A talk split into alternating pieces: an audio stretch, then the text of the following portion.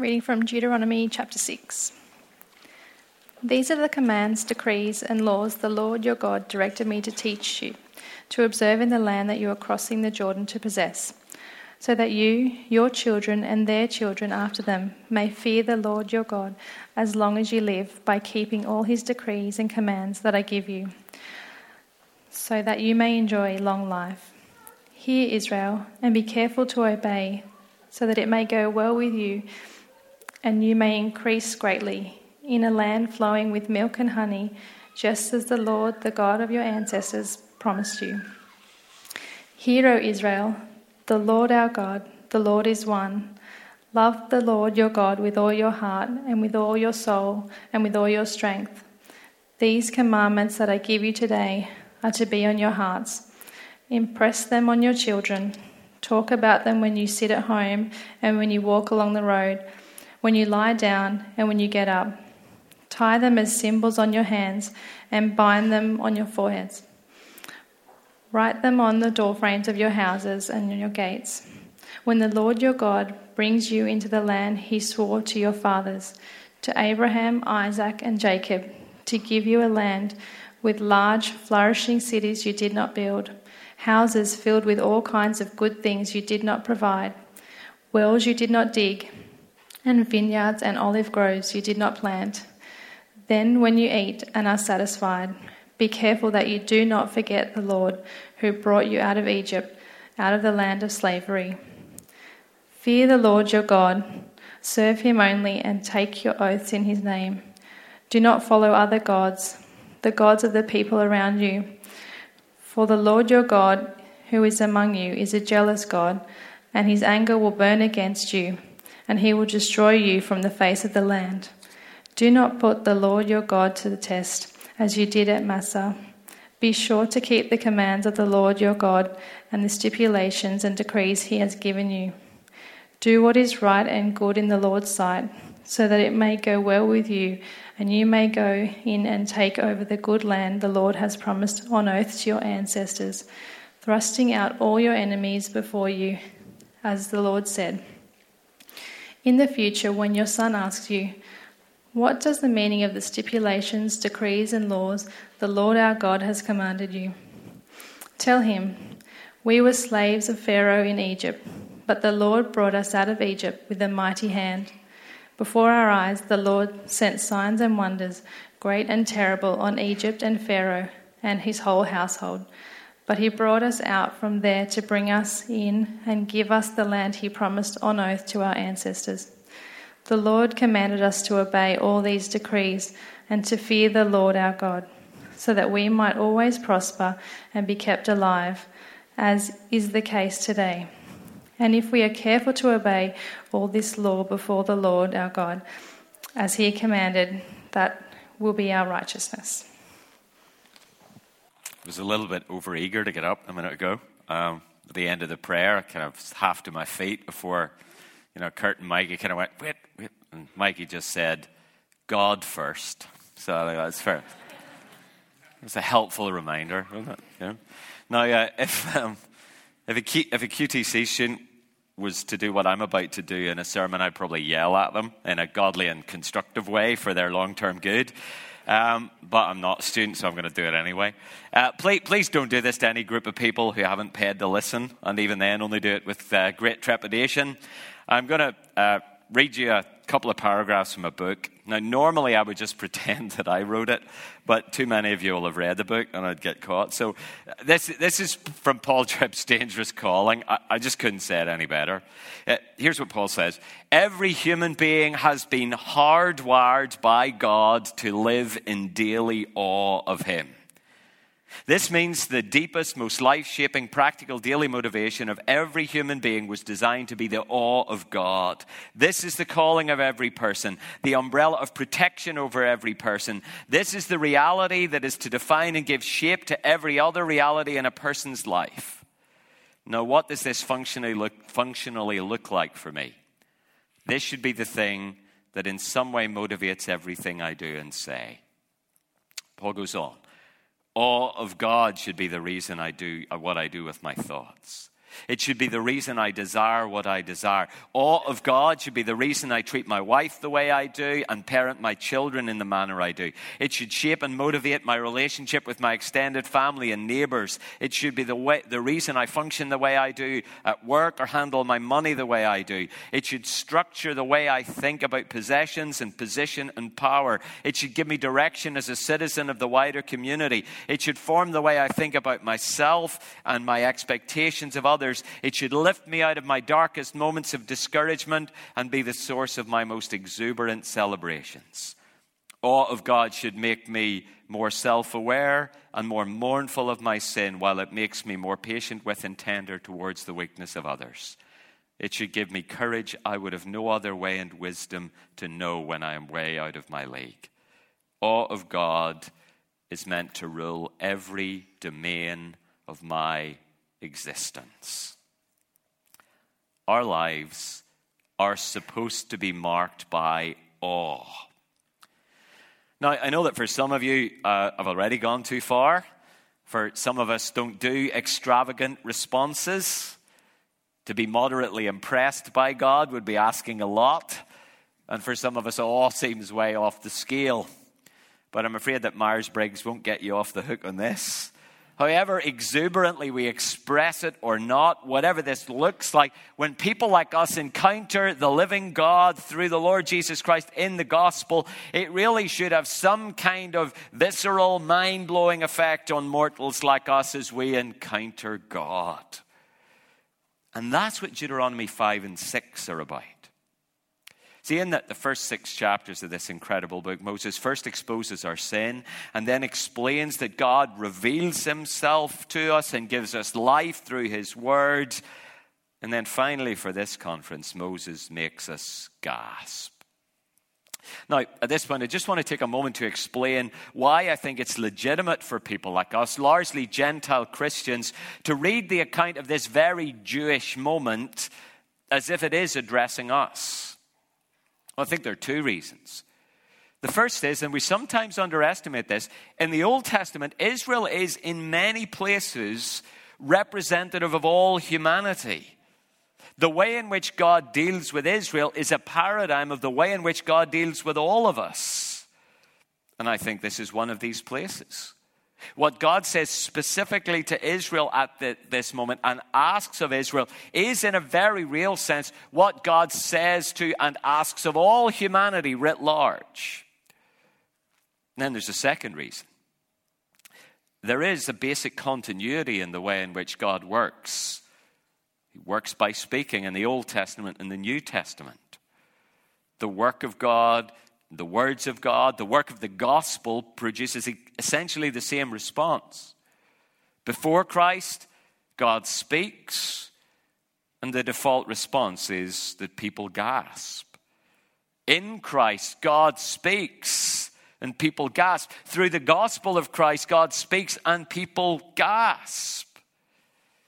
What response does the gospel produce? Paul says in Romans 11:33, "Oh the depth of the riches and wisdom and knowledge of God. How unsearchable his judgments, how inscrutable his ways. For who has known the mind of the Lord or who has been his counselor? Who's ever given a gift to him that he might be repaid? For from him and through him and to him are all things. To him be the glory forever. Amen." He has to stop in the middle of his argument because the gospel makes us gasp.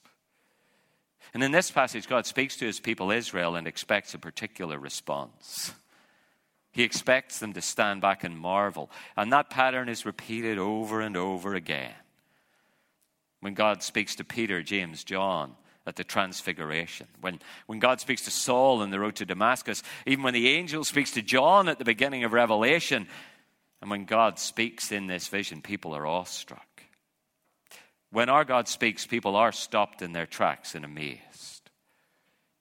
That's why we can read this as God's people, as those who are in Christ, as written for us, even though that we know that what God has said to us in the Lord Jesus Christ and the response that God asks of us has been ramped up infinitely in the Lord Jesus. So as Multiply 15 draws to a close, Let's recognize and take encouragement and draw energy from the fact that we are addressed by this talking God who wants to fill our hearts with amazement. First up, he wants us to see that we are part of something huge. If you flick back to chapter 5, you'll see that that is strangely evident from the first five verses of uh, Deuteronomy 5. After the you know, morning tea, or whatever it was, Moses summoned all Israel and said to them, Hear, O Israel, the statutes and the rules that I speak in your hearing today, and you shall learn them and be careful to do them. Yahweh our God made a covenant with us in Horeb. Not with our fathers did Yahweh make this covenant, but with all of us who are here alive today. Yahweh spoke with you face to face at the mountain out of the midst of the fire while I stood between Yahweh and you at that time to declare to you the word of Yahweh. For you were afraid of the fire and you did not go up into the mountain. Now, of course, there is one small problem with this they didn't do any of that. None of it. I know Moses goes out of his way to say, Not with our fathers did Yahweh make this covenant, but with all of us who are alive today. But he's already said in Deuteronomy that the previous generation, the generation who died in the wilderness, they were the ones who actually stood on the mountain. At best, some of the people in Deuteronomy, at best, they, they were kids. But lots of them weren't even born. So, what's going on? Is this a senior moment? A stupid, exilic editor crassly putting the wrong words in Moses' mouth? I would humbly suggest, well, no, that's a lie. I would dogmatically suggest that it's neither. This is Moses speaking under God at his theologically most brilliant. This is Moses saying, You, we are part of something huge. Yes, I know the original covenant was cut with your parents, but this covenant, this promised based commitment that God is rolling out to honor all his promises made to Abraham, to give you a place where you can enjoy God, to make you a people where you can proclaim the glory of God to the nations. This covenant is not ancient history, it is perpetually fresh and vibrant. There is nothing secondhand or outdated about God's commitment to you. Yes, you're second generation Israelites, but the promises of God are for you right now. You're part of something huge. You see the same thing in 6 verse 3. Hear therefore, therefore, O Israel, and be careful to do them, that it may go well with you, and that you may multiply greatly, as Yahweh, the God of your fathers, has promised you in a land flowing with milk and honey.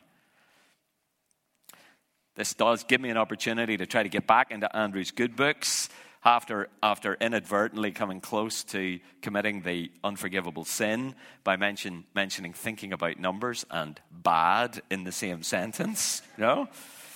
I suspect I caused Andrew great existential pain and angst and made him wonder if I was actually converted. But Moses, Moses comes to my rescue in 6 verse 3 because he picks up both the promise to Adam, the command to Adam, and the promise to Abraham and Moses tells God's people to listen and obey so that they may multiply greatly. It has always been God's plan and always will be God's plan to multiply His people, to build His church locally and globally. And of course, that growth may not be uniform or progress at an even steady pace in any place at any given time, but there is something deeply wrong if we are not praying for, looking for, working for, expecting gospel growth, because God has been committed to gospel growth from the very beginning. And we are caught up in that. And it's huge. We are the recipients of these promises to Abraham, which have been transformed and clarified and amplified by the Lord Jesus Christ, the one who says, I will build my church and the gates of hell won't prevail against it. Even Jeremiah, the most miserable old goat in the Old Testament, gets this. He gets the fact that every generation wakes up in the morning and finds that the covenant is freshly baked just for them. Lamentations 3:21 But this I call to mind and therefore I have hope. The steadfast love, the covenant love of Yahweh never ceases. His mercies never come to an end. They are new every morning. Great is your faithfulness. The Lord, Yahweh, is my portion, says my soul. Therefore I will hope in him. See, this is not us waking up in the morning and saying, Isn't it good? God is still kind. The world is still a lovely place. This is waking up in the morning and saying, God is still rolling out his covenant plans. That God is still doing the work of the gospel in me and in this world. Therefore, I will hope in him. And by implication, I will pour my life into being part of the great work of the gospel. See, one of the great challenges in reading the Bible, I think, is getting the balance right between the continuity and the discontinuity of the Testaments.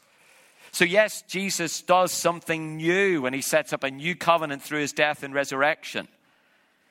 But this new covenant somehow isn't a complete departure from everything that has gone before. The new covenant gathers up and extends and stretches and explodes and renews and exceeds the old covenant, but it does so as we receive all the blessings promised to Abraham. As we saw on Monday night in Romans 1, we get what's promised to Israel. We are part of something huge. And we need to remind ourselves of that every time we set out the chairs for another week. Every time we wait on Sunday mornings or Saturday, whenever we meet, to see if, in fact, anyone will show up this week. We need to remind ourselves of this every time we look at the assembled, well, whatever the opposite of masses is, the assembled not masses in front of us. Every time we start to feel overwhelmed by the task before us. I did yesterday, looking at that very clever sticky tape map of Australia and the big blank bit above New South Wales which is called Queensland, if you don't know. And just a few of your pictures there. Going, boy, that's big. what a job lies before us. But we are part of something huge. My uh, favorite Northern Irish, Northern Irish theologian, C.S. Lewis, describes this beautifully. Actually, he's really the only Northern Irish theologian I know because I always find the attraction to C.S. Lewis a little bit bewildering. But I do like the Screwtape Letters where he writes this. He says this One of our great allies, writing as a senior devil, instructing a junior one, one of our great allies at present is the church itself. He says, Don't misunderstand me. I do not mean the church as we see her spread, uh, but through all time and space and rooted in eternity terrible as an army with banners. That, I confess, is a spectacle which makes our boldest tempters uneasy. But fortunately, it's quite invisible to these humans. Writing in the 1950s, he says, All your patient sees is the half finished sham Gothic edifice on the new housing estate. When he goes inside, he sees the local grocer with a rather oily expression on his face, bustling up to offer him one shiny little book containing a liturgy which neither of them understands, and one shabby little book containing corrupt texts of a number of religious lyrics, mostly bad and all in very small print. When he gets to his pew and looks round him, he sees just that selection of his neighbours whom he has hitherto avoided. You want to lean pretty heavily on, the, on those neighbours. Make his mind flit to and fro between an expression like the body of Christ and the actual faces in the next pew. It matters very little, of course, what kind of people the next pew really contains. You may know one of them to be a great warrior on the enemy's side. No matter, your patient, thanks to our Father below, is a fool. Provided any of them sing out of tune, have boots that squeak, double chins, or odd clothes, the patient will quite easily believe that their religion must be ridiculous. We need to make sure that we see the church as she really is that we are part of something huge and glorious. And we're also part of something unique. And the rest of Deuteronomy 5, Moses does something which has often been tragically misunderstood. It was misunderstood very early on by the translators of the Septuagint, who I think it's fair to say were almost as bad theologians as they were translators. They're the people who are responsible for the clunky name Deuteronomy, second law mistranslated from Deuteronomy 17, where the king, should Israel ever have one, is told to copy out the Torah, probably Deuteronomy, to read it in his quiet times. And they somehow put two and two together, make about 12, and translate, name the book The Second Law. Okay, it's not very exciting. You know, it's time for a rerun of Mount Sinai. It's law time. Well, no, it isn't. Not, not for Moses. I'm old enough to remember not only the precursors of CDs, cassettes they were called, but there was a precursor of cassettes. Now, not vinyl, kind of persisted, but marvelous things called eight track cartridges. They were basically giant cassettes about the size of a VHS, and they were played in a, what I can only describe as a wide mouthed tape player. And not surprisingly, they could only hold eight songs. That was the name. However, my strong recollection is on these eight tracks, um, on almost every one that my dad ever bought, uh, they couldn't find eight individual tracks. They would have like five tracks and three reprises, as they called them. You know, me and Bobby McGee was track one, track four, and track seven, which made a car journey, a long car journey, endlessly damaging, really. Now, sometimes we read Deuteronomy as if that's all it is. Oh, here we go. There we go. Ten Commandments again. Here, it's like me and Bobby McGee for the 147th time. You know, Moses has to fill up the book. I know. I'll repeat the Decalogue. There we go. Great space filler. Nothing could be further from the truth. See, Moses uses the ten words which were the foundation of God's instructions to the recently escaped slaves of Exodus 20 to say something vital to this new generation. They are part of something unique. This is their moment. Only they can take it from here. The fascinating thing that Moses does here, well, I think it's fascinating, remains to be seen if you do, is that he actually relativizes the Ten Commandments. He says, Look, remember these 10 words? They're not going to be enough for you in the land. You'll need to take these words and apply them to your new situation. He introduces the Ten Commandments with the words, These are the statutes and rules in 5 verse 1. Okay, these are the statutes and rules, Ten Commandments. Got that. The Ten Commandments are what we need. Then in 6 verse 1, and 8 verse 1, and 11 verse 1, he says, Now hold on. These are the commandments and the statutes and rules. No, these are the commandments and the statutes and rules until finally in chapter 12, eventually, he gives us some more statutes, commandments, and rules. And in chapters 12 to 26, he then basically riffs on the Ten Commandments, to use the technical term, for about five chapters. And then I think he gets a bit bored. He says, Look, I've made the point. You've got it. I'm applying the Ten Commandments. And then he kind of loses interest in, in following the commandments one by one. Now, why does he do this? To make the point that as they stand on the edge of the land, God's people are at a unique moment in their history. The covenant is now, the challenge to obey is now, and now they're going to have to take under God his words from the past and work out what it means for them to live these out in the now, in the land. To live in a way which is clearly governed by the words of God, but in a dynamic and fresh and faithful way. See, quite deliberately, Moses sets up the expectation that for every generation, we will face unique challenges. The challenges of this moment will not be repeated, and we have not seen them before. It is our responsibility to reach Australia today. This day is unique, and it is our day. And whilst, of course, we don't have to reinvent the wheel, nor should we ever lose connection with the richness of the past, we should never act as if the Christian church came into existence last Wednesday. There's another sense in which the challenges we face are specific and unique to our day. That's basically what the writer to the Hebrews says as he reflects on this part of Israel's history. Hebrews 3, verse 7 Therefore, as the Holy Spirit says, today, if you hear his voice, do not harden your hearts as in the rebellion on the day of testing in the wilderness, where, the, where your fathers put me to the test and saw my works for 40 years. Therefore, I was provoked with that generation, and I said, They always go astray in their hearts. They have not known my ways. As I swore in my wrath, they shall not enter my rest. Take care, brothers, lest there be in any of you an evil, unbelieving heart leading you to fall away from the living God. But exhort one another every day, as long as it is called today, that none of you may be hardened by the deceitfulness of sin. For we've come to share in Christ if indeed we'll hold our original confidence firm to the end. As it is said, today, if you hear his voice, don't harden your hearts, as in the rebellion. Today is, is a unique moment for every generation.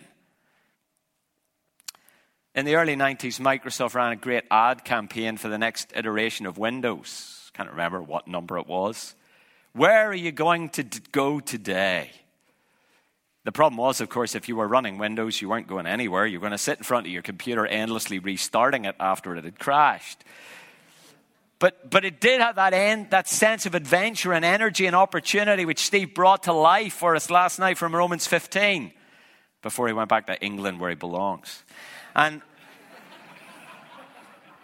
and that, that momentum, that, that outward dynamic, that sense of urgency is here as early as Deuteronomy. As Moses talks about the Ten Commandments, don't be distracted. He's not talking about law, really. He's saying this is your moment to go in there and live in the land in obedience to the Lord Jesus Christ. The challenge for us as we've enjoyed the encouragement of being here, of being part of a movement, is to grasp this moment with both hands in the strength that God gives us.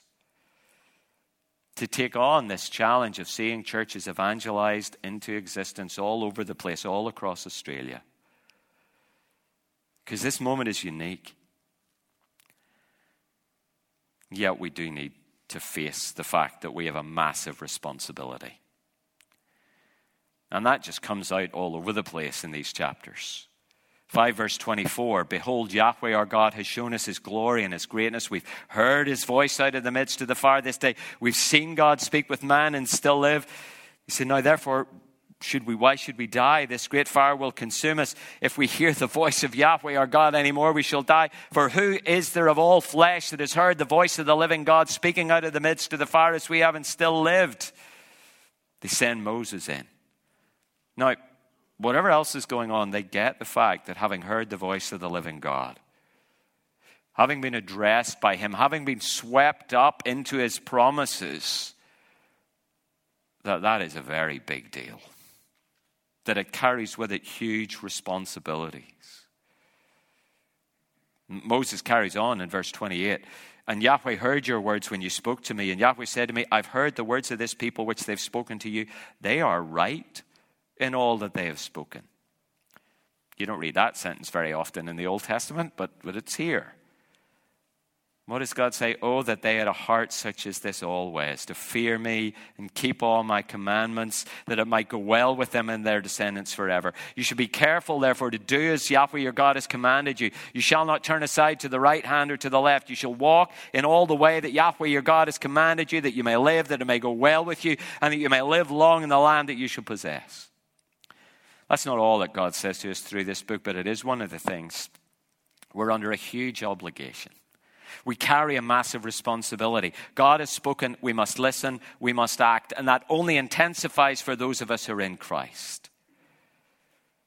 Again, the writer to the Hebrews, still meditating on this same event at Sinai, says this in Hebrews 2 1 Therefore, we must pay much closer attention to what we have heard, lest we drift away from it. For since the message declared by angels, I think at Sinai, proved to be reliable, and every transgression or disobedience received a just retribution, how shall we escape if we neglect such a great salvation? It was declared at first by the Lord Jesus.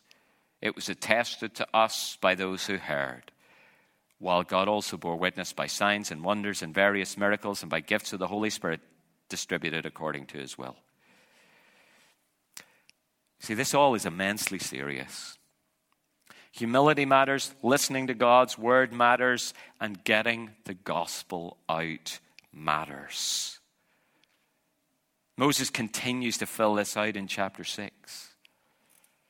He says that loving God matters, loving your spouse matters, loving your family matters, because all these things flow from the gospel and meeting the God of the gospel. Just listen to his impassioned words in chapter 6. And, and as we hear these words again, allow God to underline what he has been asking of us to do this week. Verse 5 You shall love Yahweh your God with all your heart, and with all your soul, and with all your might. And these words that I command you today shall be on your heart. You'll go home and teach them diligently to your children. You'll talk of them when you sit in your house, when you walk by the way, when you lie down, and when you rise. You shall bind them as a sign on your hand. They shall be as, as frontlets between your eyes. You shall write them on the doorposts of your house and in your gates. Verse 17, you shall diligently keep the commandments of Yahweh your God and his testimonies and his statutes. Do what's good and right, that it may go well with you, that you may go in and take possession of the good land that Yahweh swore to give you by thrusting out all your enemies from before you, as the Lord has promised. There's much to say there, but look, whatever we take away from this conference, let's not miss the fact that as the people of God, we not only have unimaginable, unfathomable privilege, but immense responsibility. Which makes it such a relief that it is so plain in Deuteronomy 6 that we have an awesome God. Much to my dis- surprise, I now discover I'm 48. And it's vaguely disturbing that, in all probability, my time in kind of paid full time ministry is, is coming to an end. It's in the second half, you know? And assuming that somewhere around 70, if not before, I start to be more of a nuisance than anything else to people, um, I've, I've less than, I'm, I'm, I'm well past half time. I do have to ask myself sometimes, okay, how am I going to make sure that I finish well? Whether the end comes when I'm 48, 49, 50, or 90. Now, I've been passionate about church planting since the first time I think I heard anyone talk about church planting, which was kind of lovely. Um, kind of sense of timing and closure was Steve Timmis about 1996. How am I going to maintain the passion for Jesus? I've been in Brisbane for three and a half years as part of an established church, and I'm getting itchy feet to be involved in a church plant again. How can I make sure that I'm still restless in another 10 or 20 years? How can you as I mentioned yesterday, I know that, that church is really sexy until you actually have to do it.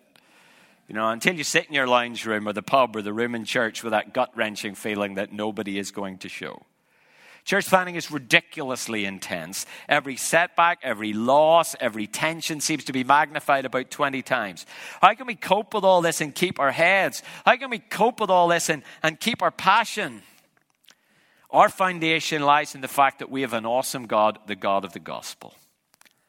It's not rocket science, but ultimately, what will enable us to keep going? What will keep us humble? What will help us to stay on track is our attitude to God as we live humbly before our awesome God, the God and Father who meets us and shows us his glory and loves us and changes us in the Lord Jesus Christ and takes up residence in us by his transforming Spirit.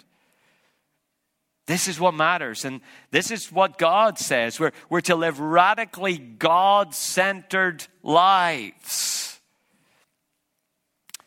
Surely John Piper's writing his marvelous little book, God is the Gospel. If you haven't read it, you've actually heard what's in it. God is the Gospel. He takes a little longer to say it than that, but that's what he says. He says it's the critical question for our generation and every generation is this if you could have heaven with no sickness and all the friends you ever had on earth and all the food you ever liked and all the leisure activities you ever enjoyed and all the natural beauties you ever saw, all the physical pleasures you ever tasted, no human conflict, no natural disasters, could you be satisfied with heaven if Christ were not there? He said Christ didn't die to forgive sinners who go on treasuring anything above seeing and savoring God. The people who would be happy in heaven if Christ were not there will not be there. The gospel is not a way to get people to heaven, it's a way to get people to God. It's a way to overcoming every obstacle to everlasting joy in God. If we don't want God above all things, he says, we haven't been converted by the gospel. We have an awesome God. We need to remember that, hold on to it, pursue it. If you know any verse in this chapter, it will be 6 verse, verse 4, not least because Jesus quotes it a few times.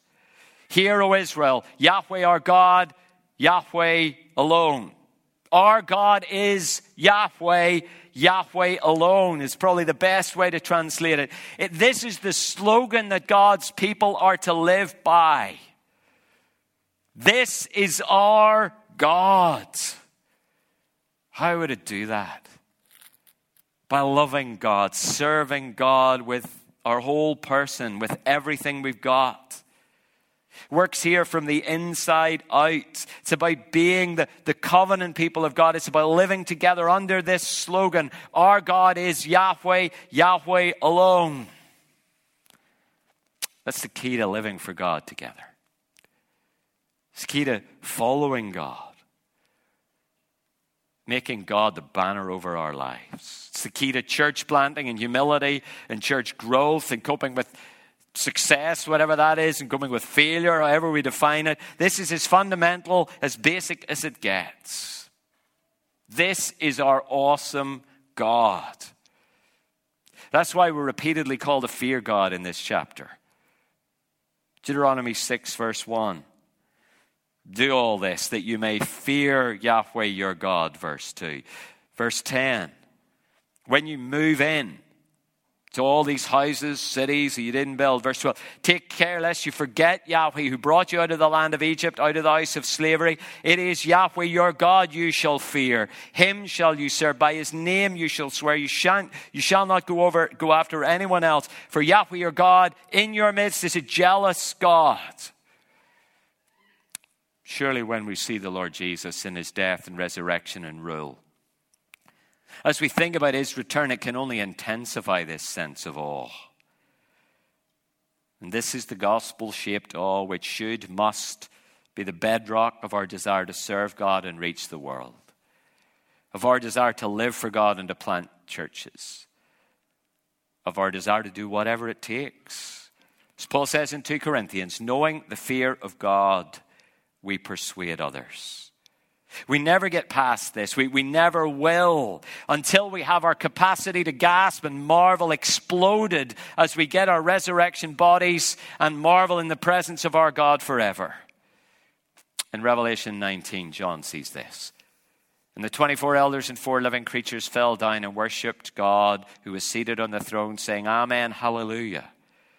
And from the throne came a voice saying, Praise our God, all you his servants you who fear him, small and great. And we say, Hallelujah, for the Lord our God, the Almighty reigns. Let's exalt and rejoice and give him all the glory, for the marriage of the Lamb has come. This is the God we love and the God whom we serve. But right at the end of chapter 6, and with this we're done, Moses makes it very clear that this awesome God, the God whom we should fear, the God who makes us gasp, is the God of the gospel. He is the God who rescues us. When your son, verse 20, asks you in time to come, what, what's all this about? Then you shall say to your son, We were Pharaoh's slaves in Egypt, and Yahweh brought us out of Egypt with a mighty hand, showed us signs and wonders, brought us into this land that he promised, verse 24, commanded us to do all this, to fear Yahweh our God for our good always, that he might preserve us alive as we are this day, and it will be righteousness for us if we're careful to do all this. The God we're to marvel at, the God we're to fear, is the God who saves us. Obedience in these verses is just a summary term for responding wholeheartedly to the God who saves us. What Moses is describing in verse 24, the action that God requires of us, is simply to throw ourselves in Him, to entrust ourselves on Him, to, to live with Him because we have nothing else. When Moses talks about our response to God's saving initiative in verse 24, what will be righteousness for us, he is actually talking about justification by faith. As we throw ourselves on the God who saves. Of course, as the rest of this glorious book goes on to describe this faith that shows itself in obedience is utterly is something we're utterly incapable of producing or sustaining by ourselves. We can neither obey, nor fear, nor trust on our own. Moses is completely insistent that we need God to intervene to bring us and others to life through the gospel. He not only believes in justification by faith, he actually believes in justification by faith alone through grace alone. That's why Paul is so quick to quote from Deuteronomy every time he's trying to demonstrate the deep roots of gospel thinking in the Old Testament. For ultimately, the message of Deuteronomy 6 is essentially the same as Romans 1, where Paul says, For I am not ashamed of the gospel, for it is the power of God for salvation to everyone who believes. To the Jew first and then the Greek. For in it the righteousness of God is revealed from faith for faith. For as it is written, the righteous shall live by faith. I think it's been a great week here I found it personally deeply challenging and enormously encouraging. But let's leave the final words of this week to Moses, taking his words only very slightly out of context. Moses says, Hear therefore, O Israel, and be careful to obey God, that it may go well with you, that you may multiply greatly, as Yahweh, the God of your fathers, has promised you. Amen.